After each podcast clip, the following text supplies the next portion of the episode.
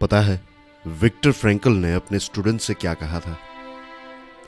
सफलता आपका लक्ष्य नहीं होना चाहिए। क्योंकि खुशी की तरह सफलता का पीछा नहीं किया जा सकता। जब हम स्वयं से बड़े किसी कारण के प्रति समर्पित हो जाते हैं, तब खुशी और सफलता हमारे इस कार्य के अनपेक्षित परिणाम के स्वरूप में हमारे जीवन में निखरने लगती है। Victor Frankl.